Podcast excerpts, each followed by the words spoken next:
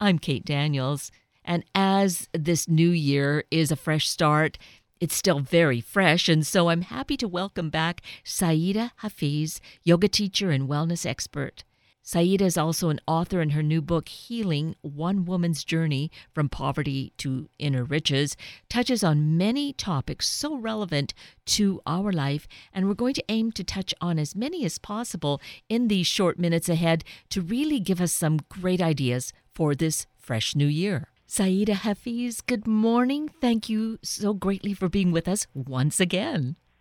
Good morning, Kate. This is great to be back. I'm very happy well, at the end of our last conversation, which is now really about several months away, it just was so captivating. There was just so much that uh, there was to discuss in your book, The Healing One Woman's Journey from Poverty to Inner Riches. There's just really a wealth of topics and and ideas and uh, pathways for our life. And so at that time it just seemed so natural that we would connect again early in this new year. And of course happy 2019 to you. Happy new year to you too and all your listeners. I'm glad that we are uh, reconnecting. And and also thanks for reminding me that you know I think of it as sort of one topic around healing, but it's through a pathway of many different subjects. That's right. And that's what is um, so beautiful about it. It's kind of that wheel that has all these different spokes, and there's not a particular way that one starts to get there as was your experience too it wasn't even a straight path it was it's a journey so there were road posts along the way, if you will, or just a meeting with people, ideas presented, dreams that came your way, right? That's right. That's exactly. Um, it's interesting that you hit on a, a, wheel because that's often my symbol for um, how I do a vision board or manifest things, and and what that means in life. Where you know there's this energy that just goes around, and it, it does depend on what spoke you're on and how you're giving that attention. So, um, very uh, interesting that you picked up on on the wheel symbology. Perhaps there's just uh, that kind of thing that you convey uh, through the book, through just who you are uh, and the way that you present ideas, Saida. And, you know, he, the idea of it being the new year and you know so typically we think of this is the time for fresh starts but we want to remember a fresh start is every day and it can happen any day but certainly this is that traditional time of looking at it and was one of the reasons that i thought it was so great for us to reconnect again at this time uh, being the new year and these might be such great ideas that will help each and any of us on our own personal journey. Yeah, I agree. And, you know, as you said, you know, really every moment is an opportunity to think and act um, on something new and different and to uh, support your values. But I do like sort of how things are have sort of the demarcation of the year or the seasons where you can start to look at things fresh and differently. And one of the things that I know has happened to me is sometimes I would set my vision on something and be really assured that uh, one particular thing is going to happen. So, for instance, I remember um, that I was to be featured in Essence magazine, and this was at a point in my life where things were actually kind of low, and I thought, oh wow, I need it'll be great to have this sort of national magazine highlight some of the work that I am putting out into the world and perhaps you know in terms of owning your own business around it that it could change my business model and bring me clients and and I remember going out and telling everyone that I was going to be in this magazine and I knew I'd have these copies to um to give to folks to kind of really um just legitimize uh, what it is that I uh, was doing at that time and then still doing. Um, and when all was said and done, that didn't happen. I uh, wasn't in the magazine, and, and and the readers can go through the book to to really learn all the details of what happened and how magazines make decisions. um, even when they, you know, fact checked everything. And at that point, one of my understandings, and particularly looking back, is that we set our sights on things and we do have these guideposts to move us along. But when things happen that are different, it gives us an opportunity to reframe and to practice non attachment and to say, okay, what am I learning from this? How do I redirect the sail? And and really kind of allow yourself to um, you know, feel that disappointment, but also move forward with, you know, a they interviewed me. I have value here, so maybe the the real lesson is they were interested in what I'm doing and that I'm moving forward with my work. And at this point, it didn't make it to print, and that's okay. And I think a lot of times when we're um, setting our goals and manifesting for the new year, we want things to match our vision.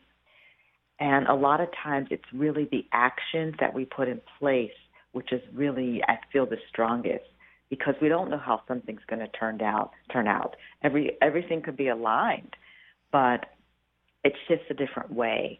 And I feel the real sort of grit or fortitude one has is can you take the present moment and decide what course you're going to take? and and that and give yourself all the credit for putting in those actions um, that you did do. And, and it's kind of an interesting experience.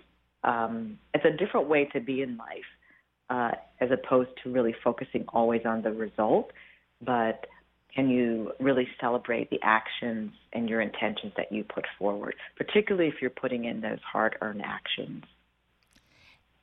And that just has so much that's so important for us to really uh, embrace the the non-attachment i think being a, a very critical piece of it but that moment by moment things evolve and change and to keep that intention clear we we never know if uh, because it doesn't happen this moment, it might not be, you know, many moments down the road that it then finally truly manifests in the way that we thought it might, uh, but greater than that, even. Well, you know, I'm I'm laughing because, um, and again, when the when the readers do pick up the healing one woman's journey from poverty to inner riches, that was literally my experience. It didn't happen at the time that I thought it was going to happen, and then down the line, um, several years later, it happened more than once that I actually was featured in in the magazine, and I and, and they had me on file as sort of their um, wellness, um, one of their wellness uh, gurus or you know uh, wellness teachers on file, and and and yoga expert. And so you know at that time it, I just I just really laughed because um, you don't know how it's always going to unfold. And and when I got the sort of the second call uh, from the magazine, I thought, okay, here we go again. But my first feeling was, oh, why should I talk with them if they're not going to, you know, since they disappointed me in the past? And I thought, no, this is a fresh moment. Let's see where this goes. And what else am I doing with my time? I rather again sort of practice or have another interview with a national magazine and see if it actually makes it to print than to sulk or be um, self-righteous about well they didn't select me before and so it, it's really kind of fascinating you you begin to see a mirror of who you are and what your values what your value system really is and how you want to show up in the world and i feel that moment to moment, we get an opportunity to practice um, who am I really and how am I going to show up in this life. And that is so much the beauty of this book are these stories and how they can hold up that mirror for us. We can relate in some way or make those stories kind of fit in and learn from it and be encouraged so that uh, we don't get well that kind of self-righteous like well i'm not going to bother with that they they were not very kind to me the last time so right. why should i and and the the fact of the matter is it could be the greatest thing that could ever happen in our life to that point. Right. Right. Right. and that's the thing too, where the interesting thing was um, I hadn't been interviewed like that before, and so if I really think about it, that very first one that didn't um, make it to the magazine really helped me understand how to conduct a professional um, magazine interview, and so I had that skill set now, where if I was approached or um, went out to solicit other uh, press, I, I had a new skill set of how to engage. I knew I knew things were called fact checker, fact checkers, and that um, people were going to actually, you know, listen to what you had to say, but they were also going to um, check to see if you were telling, you know, the truth as you knew it, and did it match up, and and so that they could print something that was really valid. So that was interesting too um, to kind of just learn and see that process. And then I was prepared for the second and third time, and then there were other, um, you know, press and, and, and radio, and, and now these days podcast and um, things on, you know, electronic magazine. So it, yeah, all these things are preparing you, and you really have to take inventory of what is it I'm learning, is it still in alignment with my deepest intention? And, and is it really helping me to put out there a message to help others heal, um, to help others see their true self so that they can put the person that they want to be out there in the world? And so, you know, you have this sort of what they were doing the fact checking, but also internally, I'm doing the value checking, um, which was which was really quite pleasant. And and you know, I didn't necessarily always know that that was within me until you get sometimes these disappointments. And that's where we can get that encouragement. Much of this uh, you were was a, a, really a journey of self discovery, and you would get encouragement, I think, in your yoga classes through the teaching, but through your trainings. But a lot of it um, was your own determination, and it was obviously your life's path for us, where we might be kind of floundering, I feel that sharing your story with us, for us to read the book, The Healing One Woman's Journey from Poverty to Inner Riches, is going to give us that opportunity to uh, really kind of take like an advanced class because you give us that support. Thank you. I really appreciate that. Um, yeah, I hadn't looked at it as a, an advanced class but I will say that sort of that determination was the inner uh, aspect of myself that has this um, tendency towards self mastery and and then learning how okay we're we're not all given equal things to start life out with. However we are given um, what you know a bag of rocks or you know whatever that sort of um, ingredients actually I like to call it. Um, we are given a set of ingredients and and that's when you can go in to just see how creative you are and what kind of meal you can make. Um, and with that, the self mastery part is how can I be creative with the ingredients that were given to me. Um, how can I be resourceful? And and that's been a re- really interesting you know journey for myself. And so it is in a sense putting yourself through your own master class and and really having that mirror within you. You don't necessarily have to compare or take the value system of other people. You can see what they're doing and check in with yourself is, is that something that's for me? Is that the way that I am to express and, and for me, is, that the way that I am to express love in the world? And so you can always use other things and people as guideposts, but when you really tap into your authentic journey, then you're able to um, say yes and no to things in with integrity. So um, yeah, I, I feel that I've documented my journey so that folks can see how how it's not all sort of a bed of roses when you decide to take the path of yoga and whole foods um, or whole foods eating, where sometimes when you decide to take those paths, that's when, for me, those two tools confronted me to be really authentic about my past, what had happened um, with my family's journey, and it continues to confront me with, you know, who am I in the world today and how can I go forward and connect to other people. And it, and it is a, it's very, um, I think, a rewarding, challenging journey around um, really being yourself.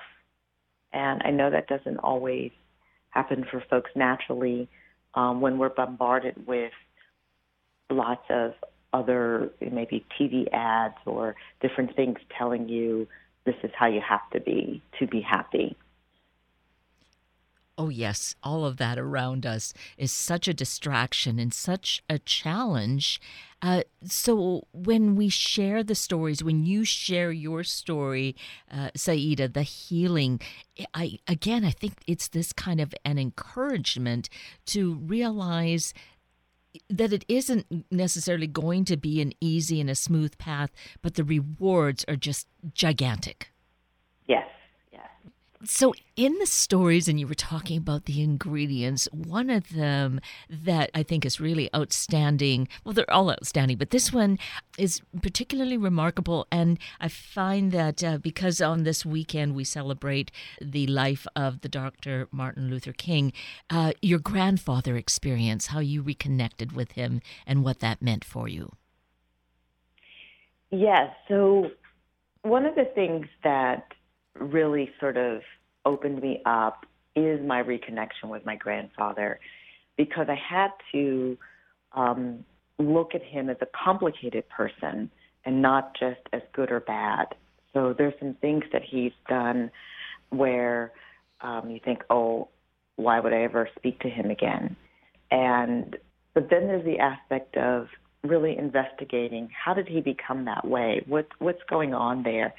And and it does relate to sort of you know the microcosm of my family where there was confusion and chaos um, of how men treated women. And, in the book it, it touches on domestic violence.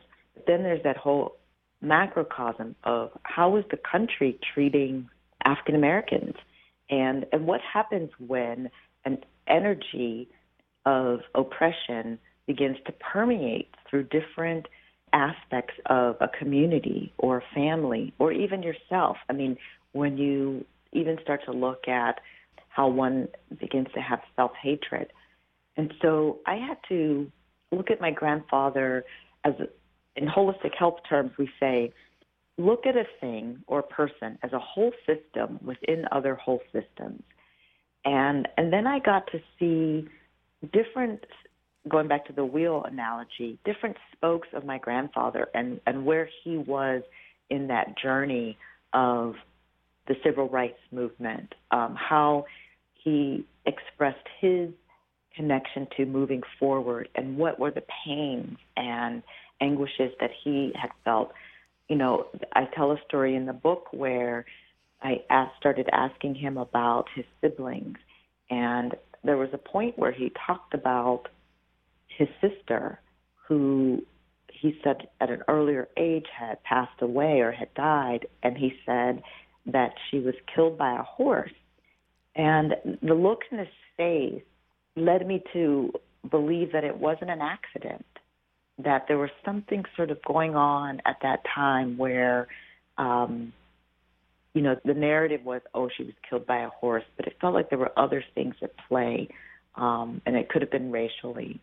And I remember that he and his um, brother had to leave South Carolina um, and, and travel sort of um, jumping into the box cars to get from one place to another um, because they're not, you know, traveling as sort of paying passengers on a, a regular uh, passenger train. And and so when I asked him about that, he said that his brother uh, was accused of killing a white man and they had to leave town. And these boys were, you know, 14, 15 years old. And they're like, it wasn't safe once, once there was an accusation. And so when I look at that and then I um, look at the context of the rights that um, Martin Luther King um, was putting forth of how to create more justice in our country. Um, you know, I'm very connected to to those stories and how my grandfather allowed himself to be vulnerable with me um, and to show me different sides of what it meant to be a brother. You know, in 1915 to um, a family that where you had to be together, but then for the safety of your life, how do you go to the the next town or go north to feel safer. And it, it just really, yeah, it really kind of has left a, um, a very aspect of the healing happens individually, but also generationally and intergenerationally. And, and I have to say, I, I just saw the film If Beale Street Could Talk, and it just reminded me of sort of that whole struggle of the systems that are put in place that can help people or can hinder people. And I feel, you know, my grandfather, he was really, again, we know we talk about boys and girls. Um, there's a point in the book where he says he wished that I were a boy because of the whole dynamic around um, girls are supposed to do one thing and boys are supposed to do another thing. And so, me having, you know, gone away to college and become educated, um, he associated those things with more about being a boy and advancing in the world, where he didn't necessarily see that in a girl. Um, but it was just fascinating because even when he was saying that, I, again, in his face, I could tell that he was proud of me and approving. And so, um, so when I have those kind of conversations, I feel that I am living the expression of uh, what Martin Luther King has set out for um, my generation and, generations after me to become. And so, um, you know, it, it may not be happening to everyone across the country, but it is happening. And so when I stitch those pieces of history together, my own family black history, and then the civil rights and the country's black history, um, it is a, a very it's a good journey. It's a different kind of poverty, moving from poverty of thought into an inner riches of wealth. And so um, that's been really exciting and, and, and realizing all the courageous moves that people had to make, even, you know, trying to move things, move through things that they may not always have been proud of. And that is something for all of us to have to become more informed about, uh, to really realize how it's not an us and them, it's all of us together. Everything impacts every single one of us. We just really need to open our hearts and our minds to being realizing that we are here together on this journey. Yes, I agree. It, it, it really is all of us. I think when I have experienced a lot of pain, it's through separating. Mm-hmm. But I experience more joy when we are connecting. And that goes from, you know, the smaller, more intimate relationships um, with friends and the bigger, you know, work organization uh, relationships, the collective energy of us coming together is extremely powerful. And I feel that we don't get to experience it enough to know how real it is. And that's why one of the ways to do this, I feel, is to read your story, the, the collection of stories, Saida, in The Healing One Woman's Journey from Poverty to Inner Riches. We get to gain an understanding. We get to see how really we are so much the same. And here, the healing is such a great guide, I feel, for us to to have an insight into yoga practices, into eating more naturally and healthfully, which is important, I think, for us too, in terms of the planet, how eating in this way is a way you state in the book to be able to save the earth. Yes. You know, I'm, I'm glad you brought that up because um, so I don't necessarily promote any one style of eating. But what happened was when I started eating things that supported my health, it automatically supported um, the planet. It was less waste. When I was um, making sure that I would cook my meals from scratch, um, you have less package waste. And and so I have friends who are vegan who come from the perspective of deep animal rights and to lessen pain and suffering, and and that's fine. Um, but I also come from it from how do you want food to make you feel energetically, and it just so happens that a lot of times um, eating less uh, meat and dairy, eating more whole grains and alive foods like fruits and vegetables and um, you know, and grains make you feel often more alive.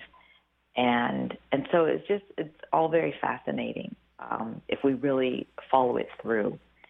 And yeah, I mean, I, I challenge myself more, and I challenge um, the listeners to to just think about take one food and maybe trace it and see who it impacts.